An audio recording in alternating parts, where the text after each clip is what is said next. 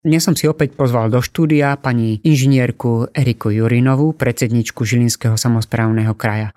Budeme pokračovať v našich rozhovoroch o dianí v Žilinskom kraji. Vítajte. Ďakujem pekne opäť za pozvanie a opäť pozdravujem poslucháčov Rádia Rebeka.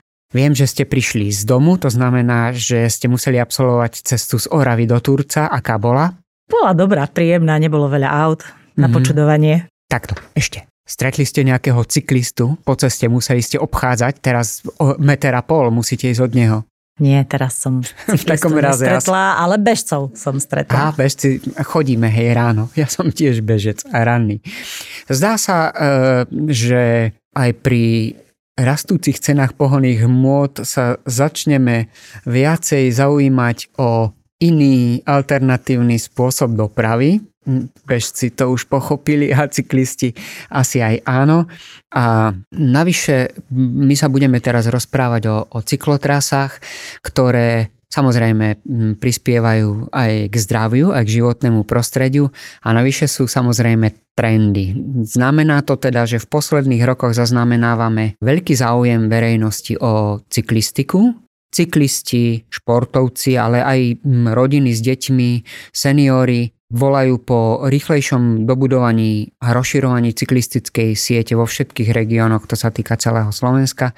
Samozrejme, rastie tak aj tlak na presun cyklistov mimo čoraz frekventovanejších komunikácií, preto som sa na to pýtal. A Otázka na vás, teda čo sa týka Žilinského kraja. Darí sa Žilinskému kraju vychádzať v ústrety požiadavke na budovanie cyklotrás? No, verím, že obyvateľia by povedali, že nie, ale z pohľadu toho, že viem, čo, na, čo sa na úrade všetko deje, tak poviem, že máme maximálnu snahu, aby sa naozaj tie projekty nielen teda teoreticky pripravovali, ale naozaj aj prakticky realizovali. Tu možno, že také vysvetlenie, že, že niekomu sa zdá, že však cyklotrasa, že čo to je, nič to nie je. No, treba si uvedomiť, že budovanie dopravnej cyklotrasy, o tom sa teraz eh, chvíľku budeme baviť, má naozaj všetky, alebo úplne rovnaké pravidlá, ako keby sme stavali novú cestu pre auta. Takže mosty, musí, musí to splňať proste všetky technické normy, eh, zaťaženia, eh, tie zaťaženia sú možno nižšie, ale akoby tie podkladové vrstvy. Jednoducho Naozaj je to veľmi náročný proces. Nevraviac o tom, že sme v území Žilinského kraja, kde máme takmer 60% chráneného územia. To všetci vedia, čo znova e, nejakým spôsobom komplikuje tú prípravu. Musíme mať e, súhlasné stanoviska z, zo životného prostredia, z, z, z ochrany prírody, mm-hmm. áno, z ochrany prírody a tam naozaj niekedy prebiehajú také náročné rokovania o tom, aby sme vyhoveli aj požiadavkám ochrany prírody, ale zároveň, aby aj oni chápali, že vždy tá cyklodoprava bude menej pre prírodu zaťažujúca ako samotná autodoprava. A musím povedať, že naozaj hľadáme aj nachádzame tú zhodu. Takže ten stav, že prečo nenapreduje výstavba cyklotrás tak rýchlo, je daná práve týmto. Ehm, tiež musíme vedieť, že potrebujeme okrem štúdie, ktorá nám ukáže približne e, koridor stavby cyklocesty, potrebujeme územné rozhodnutie, e, potrebujeme projektovú dokumentáciu aj k územnému rozhodnutiu, aj k stavebnému konaniu, realizačnú projektovú dokumentáciu, stavebné povolenie, no a pomedzi to musí to prejsť samozrejme hodnotením aj vplyvom na životné prostredie. Teraz naposledy možno tiež posluchať poslucháči z regiónu Turiec určite e, vnímajú, že pred rokom sme dostali pozitívne stanovisko, záverečné stanovisko hodnotenia vplyvov na životné prostredie na trasu eh, Nezbudská Lučka eh, Lipovec. V podstate to bola taká štúdia, že až po vrútky, no každopádne mysleli sme si, že ideme na to, že na jeseň už možno, že budeme otvárať Chodí stavbu.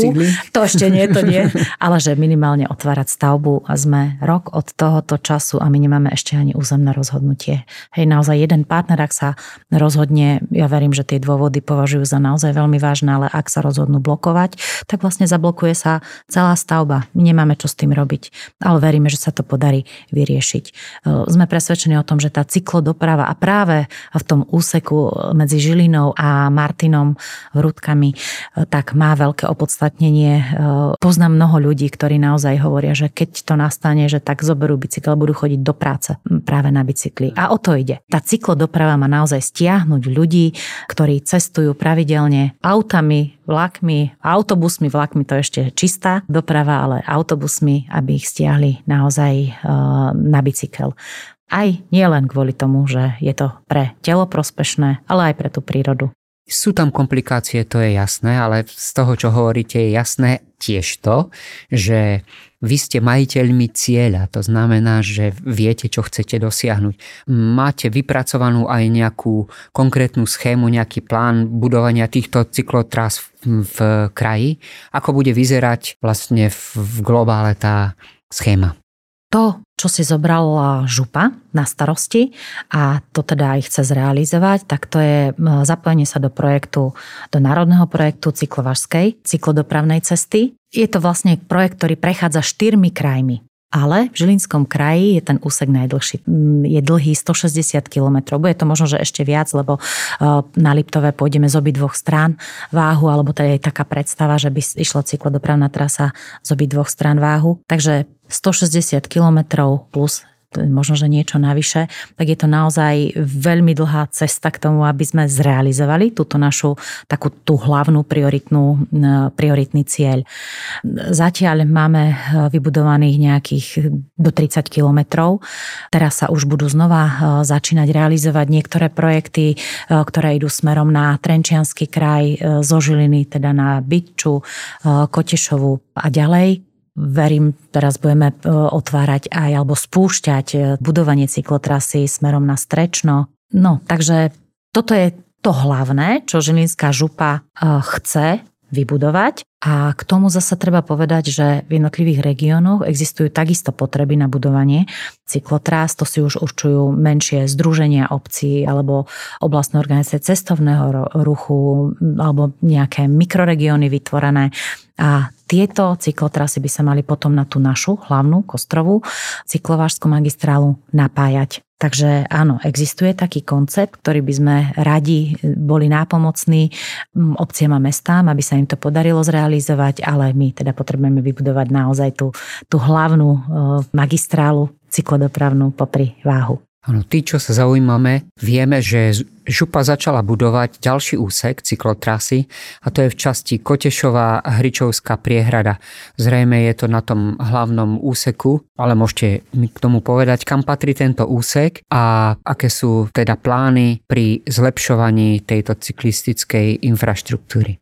Žilinský kraj má v súčasnosti pripravených aj to naozaj v rôznych stupňoch rozpracovanosti, teda od zámeru cez štúdiu, cez e, to územné rozhodnutie až po stavebné povolenie a už aj vysúťažené 44 rôznych realizačných úsekov cyklotrás, len aby ste rozumeli, že nie je to, že rôznych cyklotrás, ale vlastne v rámci tých 160 kilometrov jednotlivé úseky, ktoré sa budú realizovať naraz. Hej, po prípade ešte je tam aj zo pár napojení e, práve smerom na regióny. Takže 44 rôznych realizačných úsekov, že naozaj nie je to málo zo 400 km na Slovensku, to som už povedala, tej celej cyklovárskej magistre až 160 km na území nášho kraja. Tiež som spomínala, že nie všade to bude len po jednom brehu. Uvedených 44 realizačných cyklodopravných úsekov e, bude mať celkovú dĺžku teda 215 km. Jak som povedala, že 160 je popri váhu, tak dokopy 215 km bude mať celkovú dĺžku a odhadujeme, že budeme potrebovať okolo 60 miliónov eur. Takže verím, že posluchači aj pochopia, že toto je suma, ktorá nie je realizovateľná z vlastných zdrojov. Preto sa musíme spoliehať jednoznačne na realizáciu hlavne z európskych zdrojov, či to už bude plán obnovy alebo integrovaný regionálny operačný systém, alebo teda ešifové peniaze, ako jednoducho hovoríme. No ale v tomto roku, každopádne, že tam ste začali, predpokladáme začiatok realizácie troch projektov. Ako som už spomenula, smerom na Byču, to je úsek Kotešová, Hričovská priehrada, ten by mal byť dlhý 7 km, Považský chlmec Žilina 1,3 km a je tam taký dlhý cyklomost ponad Váh, ten je veľmi náročný, v dĺžke 180 metrov. No a posledný úsek, ktorý budeme realizovať, ktorý už naozaj, už sa tam niečo deje, tak poviem, Úsek v obci Strečno, to je dĺžka 2,2 km. Chvála Bohu, tieto projekty naozaj už máme zazmluvnené, zafinancované, alebo vieme, že budú prefinancované z európskych zdrojov.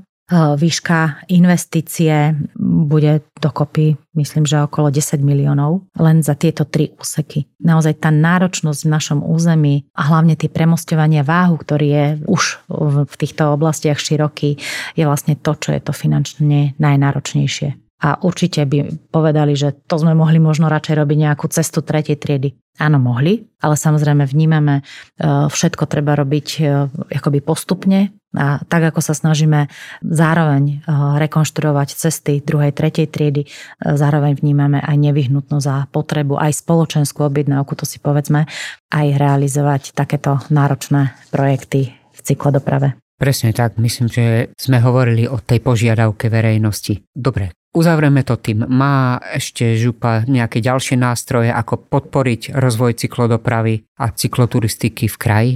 Určite, áno. V prvom rade naozaj si musíme uvedomiť, že teda je rozdiel tie cyklodopravné trasy, o ktorých sme sa teraz bavili, a cykloturistické trasy. To sú tie rôzne cesty, poľné cesty, um, jednoducho cesty, ktoré už nejakým spôsobom uh, v území registrujeme, cesty, cestičky, chodníky, ktoré netreba nejako extra kompletne budovať. A práve pri takýchto cykloturistických trasách e, vidíme tiež e, veľmi vhodnú pomoc.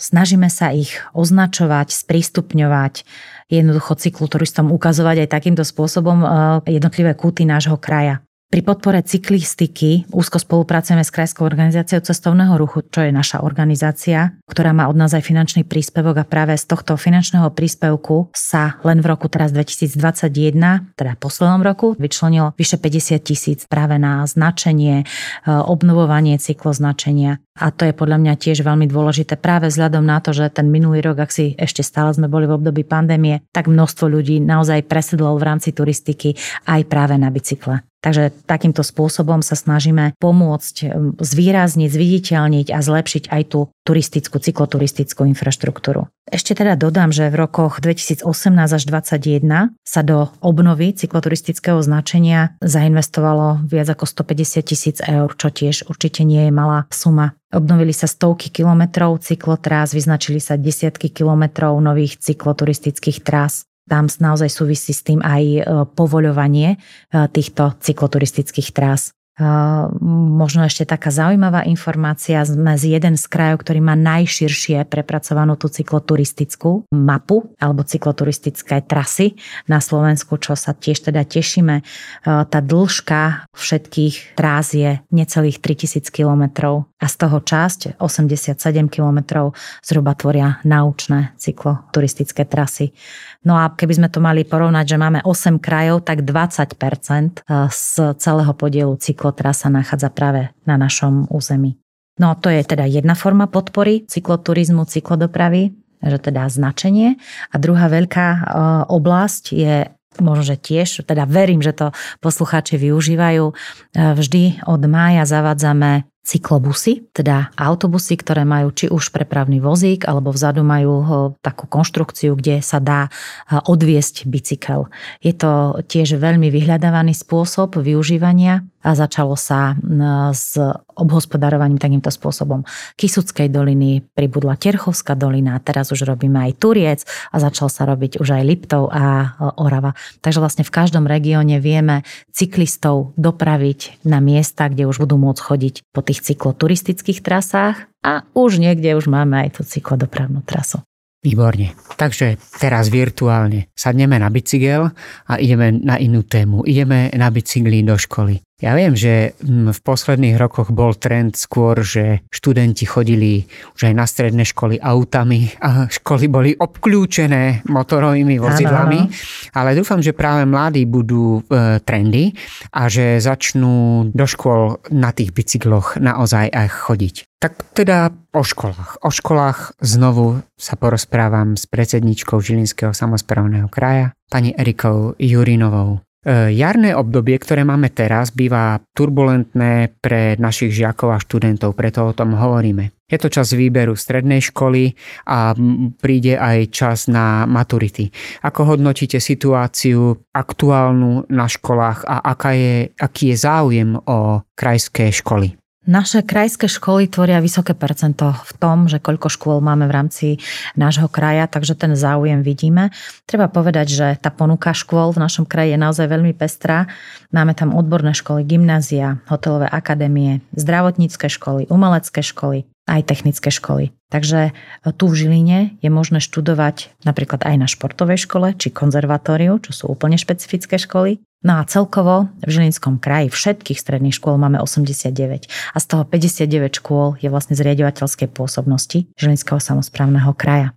Nasledujúci školský rok budú môcť naše školy prijať viac ako 6300 prvákov. No povedzme si, my by sme ich radi prijali aj viac, ale nie sú. Jednoducho detičiek nie je toľko, aby sme mohli naozaj e, zväčšovať kapacity na školách, čo by sme aj radi. A prihlášku bolo potrebné podať do 20. marca. No a pripravili sme pre detská pomôcku a verím, že ju aj využili spolu so svojimi rodičmi, aby sa ľahšie vedeli e, zorientovať pri výbere strednej školy. Pripravili sme pre nich praktickú prehľadnú brožúru, E, kde si dokázali nájsť všetky potrebné aj podrobné informácie o našich školách, o nových odboroch, centrách odborného vzdelávania, možnostiach duálneho vzdelávania, ubytovania, ale sú tam aj označené rôzne voľnočasové aktivity. A tieto informácie, to, to už dávam teda do pozornosti aj novým žiakom, ktorí e, budú budúci rok končiť stredné školy www.mojastredna.sk je to webová stránka, ale aj e, výchovní poradcovia majú k dispozícii aj reálne tlačené brožúry. Žiaci veľmi prejavujú záujem stále o gymnaziálne vzdelávanie, ako veď je to dobré, lebo potrebujeme naozaj v našej spoločnosti ľudia, ktorí sú múdri, vzdelaní, e, ktorí postupujú v trendoch, v inováciách. Hej, táto gymnaziálne štúdium verím, že takéto vzdelanie dokáže poskytnúť a veľmi veľký záujem o bilingválnu formu. Dievčatá sa skôr zameriavajú na obchodné akadémie a zdravotnícke odbory, čo nás tiež veľmi teší, že záujem aj o zdravotnícke odbory veľmi e, narastol, lebo ten zdravotnícky personál je naozaj nevyhnutný na to, aby sme dokázali poskytovať zdravotníckú starostlivosť. Zo strany chlapcov je znova taký extrémny záujem o odbory, ktoré súvisia s informačnými a sieťovými technológiami alebo inteligentné technológie. Mechatronika sa stala veľmi zaujímavou a žiadanou a už dlhé roky aj elektrotechnika ten klasický odbor, ktorý už naozaj roky na školách máme, je stále zaujímavý. Toto všetko, čo som povedala, sú študijné odbory s maturitou a stáva sa, že veľa e, študentov alebo veľa absolventov týchto odborov pokračuje ďalej na štúdiu na vysokých školách e, zo strany zamestnávateľov, lebo vždy tá dopyt a ponuka by mali byť v rovnováhe, takže my sa aj snažíme tie počty žiakov naozaj pasovať na to, čo e, požadujú zamestnávateľia a vychádzame naozaj z trendov, ktoré sú určované na národnej úrovni. Takže zamestnávateľia si veľmi žiadajú e, odbory ako mechanik, nastavovač, e, mechanik, mechatronik, mechanik, elektrotechnik, mechanik počítačových sietí. E, títo získavajú okrem maturity aj výučný list a sú prakticky zameraní a patria medzi odbory, ktorých študuje najviac žiakov v systéme duálneho vzdelávania. Takže to duálne vzdelávanie jednak my berieme ako naozaj veľkú prioritu. Vidíme v tom veľký potenciál práve kvôli tej prepojenosti so zamestnávateľmi. V roku 2022 v septembri e, bude nový školský rok. Otvárate aj nejaké nové odbory? A ak áno, tak e, aké a na akých školách? Vždy sa snažíme naozaj, ako som povedala, že reagovať na tie trendy z, z prostredia, od zamestnávateľov, aj od úradov práce. Jednoducho naozaj sklbiť všetky požiadavky a reagovať na to. Takže vždy k 1.9. sa na stredných školách majú šancu otvárať akoby nové odbory. Tento rok to bude napríklad multimedia, to je štvoročný odbor s maturitou na elektrotechnické škole v Litovskom Hrádku, agropodnikanie na polnohospodárskej škole v Žiline, klampiar, trojročný odbor s výučným listom, ktorý sa bude dať študovať v Dolnom Kubine, ale aj škola podnikania, ktorá bude tu pri spojenej škole v Martine. Bude to ročný študijný odbor s maturitou tieto všetky odbory sú e, žiadané na pracovnom trhu. My veríme, že aj okrem týchto nových e, sa nám podarí aj e, naozaj dostať do odborov, ktoré sú na trhu žiadané viac detí. Hlavne ide o to, že mnohí majú pocit, že tie odborné technické školy e, sú nižšie hodnotené, alebo že nie sú také zaujímavé pre, musím povedať, že aj pre rodičov, častokrát, že nielen pre deti. A je to škoda, lebo ako sa hovorí, remeslo má zlaté dno. Dnes pociťujeme na pracovnom trhu veľký nedostatok práve tých takých zručných zamestnaní drevárov, stolárov, klampiarov, klasických silnoprudárov, Takže verím, že akoby, možno, že aj tá príručka pomôže deťom zorientovať sa lepšie a uchopiť aj toto, to, čo v nich je, uchopiť to správnym spôsobom, že aby sa nedali naozaj zlákať niečím, čo možno, že pekná predstava o budúcnosti, ale reálne možno to dieťa sa bude trápiť celý život. V tomto smere považujem za taký najúčinnejší nástroj kvalitné a dostupné služby práve kariérového poradenstva pre žiakov základných škôl a vrátanie hodnej profesijnej orientácie žiakov a to na základe naozaj jasných údajov práve od samotných žiakov a aj údajov o trendoch a vývoji na trhu práce. Takže my sa snažíme akýmkoľvek spôsobom rozvíjať tieto všetky aktivity. No a nemalou mierou sa snažíme aj prispievať predsa len aj to, ako tá škola vyzerá, tak dieťa sa rozhoduje alebo rodič sa rozhoduje, že či naozaj tam bude dobre o neho postarané. Takže snažíme sa aj do toho materiálneho vybavenia, do kvality budov investovať. Za posledné roky sa nám tak podarilo do našich stredných škôl nainvestovať viac ako 15 miliónov eur čo je teda veľmi slušný balík. A e, práve aj tie európske financie boli vo veľkej miere zamerané práve na podporu technického vzdelávania alebo odborného vzdelávania, nie technického len, ale celkovo odborného vzdelávania, že naozaj vytvorili sme nové strediska odbornej prípravy. Investovalo sa do nových technológií, ktoré používajú, ktoré možno, že v niektorých prípadoch zaostalejšie vybavenie škôl posúvajú naozaj na rovnakú úroveň, ako sa stretávajú aj u rôznych zamestnávateľov. Badáme minimálne dva také aspekty, o ktorých sme už aj hovorili, že ubúda nám deti a ešte je jeden taký aspekt, že o niektoré odbory nie je záujem. Takže teraz trošku na takú citlivejšiu tému, že či máme aj nejaké odbory, ktoré nám zanikajú, alebo školy, ktoré zanikajú, či ich budete spájať alebo rušiť. Ak áno, tak keby ste k tomu nejakú informáciu povedali. V tejto chvíli nemáme, na, nie je na programe dňa rušenie škôl. Stále vnímame, že možno je v našom kraji pretlak gymnázií, Hej, ale tým, že tých detí je naozaj málo, tak nedokážeme ani naplniť potreby tých škôl, že čo by chceli. Hej, že jasné, že škola si dá požiadavku, neviem, že by radi 60 detí prijali, no nie nič čoho, tak aby sme možno, že tie kvalitnejšie školy zasanovali, a, ale aj tie menšie školy, ktoré zase majú veľmi pekný komunitný charakter, tak sa snažíme naozaj rovnomerne podľa toho, aká kvalitná škola je, aj dávať potom pošty žiakov.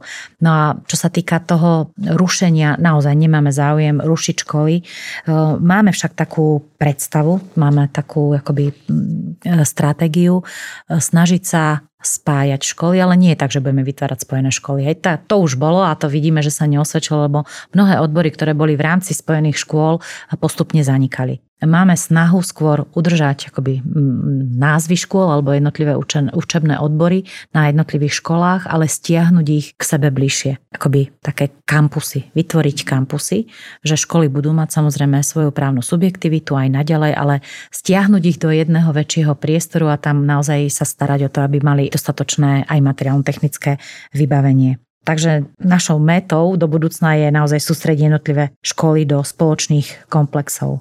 Máme množstvo budov, ktoré boli dimenzované na vysoké množstva žiakov. E, tie časy, keď tu boli husakové deti, ktoré sme vlastne, v ktoré som aj ja, predpokladám, že aj vy patrite do tejto éry, tak už sú za nami a naozaj sme na polovičných počtoch detí. Takže tie veľké budovy sú z, z nášho pohľadu veľmi neefektívne. Takže tam, kde sa to bude dať, a máme teraz taký jeden konkrétny projekt, ktorý e, by sme chceli realizovať alebo pripraviť práve do integrovanej územnej stratégie, ktorá bude financovaná z európskych zdrojov zdrojov takéto kampusové štúdium v Ružomberku. Tam si vieme predstaviť, že naozaj v jednom okruhu, nebude to teda uzavretý areál, ale v jednom okruhu budú zosťahované všetky školy a bude to určite pohodlnejšie pre všetkých. Bude to efektívne a tie školy sú relatívne blízko. E, osobná otázka, učili ste niekedy? Áno, áno. áno učila áno. som, nebolo to dlho, ale učila som na strednej priemyselnej škole odevnej, odborné predmety a veľmi dobré spomienky mám na to. A ja som učil 10 rokov, tiež na e, odbornej škole, to, vtedy to bolo strojárske učilište v Martine. Dobre, e, spomínali ste, keď e, rozprávam práve o, o tejto strojárine, tak e, tam je veľmi zaujímavé to, že je záujem zamestnávateľov mať žiakov a púšťajú sa so školami do duálneho vzdelávania. K tomu by som sa chcel ešte e, vrátiť, lebo zdá sa mi to perspektívne, ako to hodnotíte vy, respektíve aké prínosy pre žiakov vidíte práve v tomto duálnom vzdelávaní. Vraciame sa tak okľuko akoby do čia socializmu. Áno. Nie som podporovateľ socializmu, ale považujem, že ten praktikám. systém, áno, mm. k dobrým praktikám, presne ten systém, ktorý bol zavedený, mal určite zmysel. Teraz teda už sme niekoľko rokov v systéme, ktorý ho istým spôsobom kopíruje, aj keď musel byť nastavený kvôli spoločenským pomerom už iným spôsobom, ale naozaj to duálne vzdelávanie je zamerané vyslovene na väčšiu spoluprácu so zamestnávateľmi. Takže žiaci a študenti získavajú zručnosti priamo u zamestnávateľov a to im dáva aj väčšiu šancu zamestnať sa hneď po škole. Určite aj žiaci, učitelia, eh, aj zamestnávateľia hneď vidia výhody povolania, na ktoré pripravujú študentov. Študenti to sami vidia už počas štúdia. Čo je dôležité, tak tí študenti sú za túto prácu aj honorovaní, takže dostávajú nejaké vreckové a ich motivácia je potom aj zostať pracovať vo vyštudovanom odbore. Duálny systém prináša teda výhody nielen pre žiakov samotných, ale aj pre hospodárske segmenty, ktoré sa už posledné roky naozaj pasujú s nedostatkom kvalifikovaných zamestnancov. Aktuálne sa vzdeláva do 1200 žiakov a ďalších 515 učebných miest pripravujeme na nasledujúci školský rok a budeme veriť, že sa to, ten počet miest aj podarí naplniť žiakmi v duálnom vzdelávaní. Môžeme povedať, že sme takými lídrami spolu s Trenčianským krajom práve pri duálnom vzdelávaní sme proste kraje, kde je naozaj zapojených veľmi veľa zamestnávateľov. Máme zapojených až 156 zamestnávateľov do tohto systému eh, duálneho vzdelávania. Pracuje v ňom 25 stredných škôl a 38 vzdelávacích odborov. Eh, ak by som mala vybrať, že čo sú tie najobľúbenejšie, kde sa najviac eh, hlásia žiaci, tak je to mechanik nastavovač, mechanik elektrotechnik, obchodný pracovník, mechanik mechatronik, Začalo sa duálne vzdelávanie aj v obchodných akadémiách, to bola novinka pred dvoma rokmi, takže to je tiež obľúbené miesto na duál.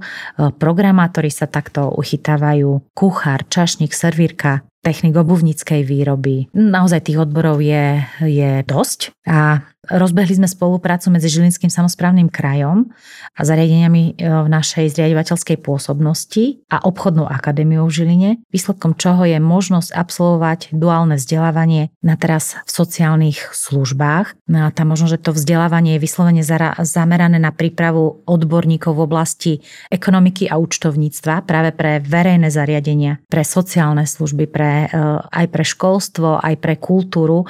E, tam vnímame rozdiel medzi medzi tou, medzi tou súkromnou sférou alebo účtovanie v súkromnej sfére a práve vo verejnej sfére je naozaj citeľný a takto vnímame e, a sme radi, že aj vlastne študenti pozitívne reagovali na takúto ponuku, že spoluprácu alebo naučiť sa robiť vo verejných inštitúciách a tá spolupráca sa ukazuje ako veľmi účelná, lebo vnímame, že práve pri tých e, verejných organizáciách, ako som už spomenula, sociálne zariadenie, kultúra, školstvo, tam to ekonomické podhubie je slabšie zadefinované. Tak veríme, že aj toto pomôže zlepšiť e, a zefektívniť niektoré procesy. No, každopádne e, všetci vnímame asi potrebu aj odborného ekonomického personálu, teda to je vlastne dôvod, prečo sme sa rozhodli ísť do duálneho vzdelávania práve v tomto smere. Možno, že by som sa ešte krátučko dotkla aj, hovorila som, že aké nové odbory sa pripravujú ale existuje aj taká forma, že e, vytvárať experimentálne odbory. Sú to odbory, ktoré sa overujú, ktoré ešte predtým na Slovensku neboli, alebo aspoň nie sú tako typické pre bežnú prax.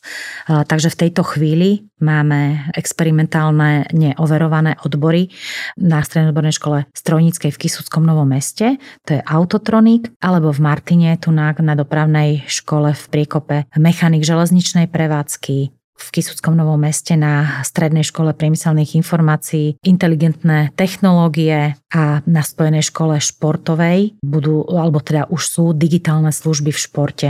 Sú to teda overované odbory a pokiaľ sa ukážu ako zmysluplné, že budú mať žiaci dostatočné uplatnenie, tak budú zavedené aj ako normálne štandardné študijné odbory. Ono, toto nie sú odbory, ktoré si vymýšľa škola, to vždy musia mať podporu buď zamestnávateľských zväzov alebo nejakých odborných inštitúcií. Hej, takže ja neviem, Cluster ITS povedal, že je, vidia potrebu toho autotronika. Hej, to len teda na vysvetlenie, že akým spôsobom sa rozhoduje kraj preto, aby zriadil nejaký experimentálny odbor. Ešte jeden odbor, ktorý súvisí s týmto experimentálnym vzdelávaním. Vnímame všetci potrebu, hlavne po tej pandémii, v opatrovateľských služieb, nedostatok ľudí v opatrovateľských službách, tak my sme sa tiež rozhodli reagovať a vytvoriť nový študijný odbor a na, práve na tento experiment sme sa snažili osloviť aj ostatné kraje, že či nebudú uvažovať, aj sa im tá myšlienka veľmi zdala potrebná až nevyhnutná, takže už teraz od septembra budeme mať nový odbor opatrovateľka, ktorý bude externou formou, bude, e, budú sa tam študenti vzdelávať e, jeden rok a veríme, že teda nájdu uplatnenie v zariadeniach sociálnych služieb, kde tá práca je naozaj veľmi náročná. Zdá sa teda, že školy takisto majú veľké plány, držíme im samozrejme palce, držím ja palce aj vám, lebo vy ste s týmito plánmi spojená, tak nech sa to darí. No a teším sa na ďalšie naše stretnutie v štúdiu Rádia Rebeka o ďalších aktivitách Žilinského samozprávneho kraja. Rozprával som sa s pani inžinierkou Erikou Jurinovou, predsedničkou Žilinského samozprávneho kraja. Ďakujem za rozhovor. Ďakujem veľmi pekne za pozvanie. Pekný deň ešte.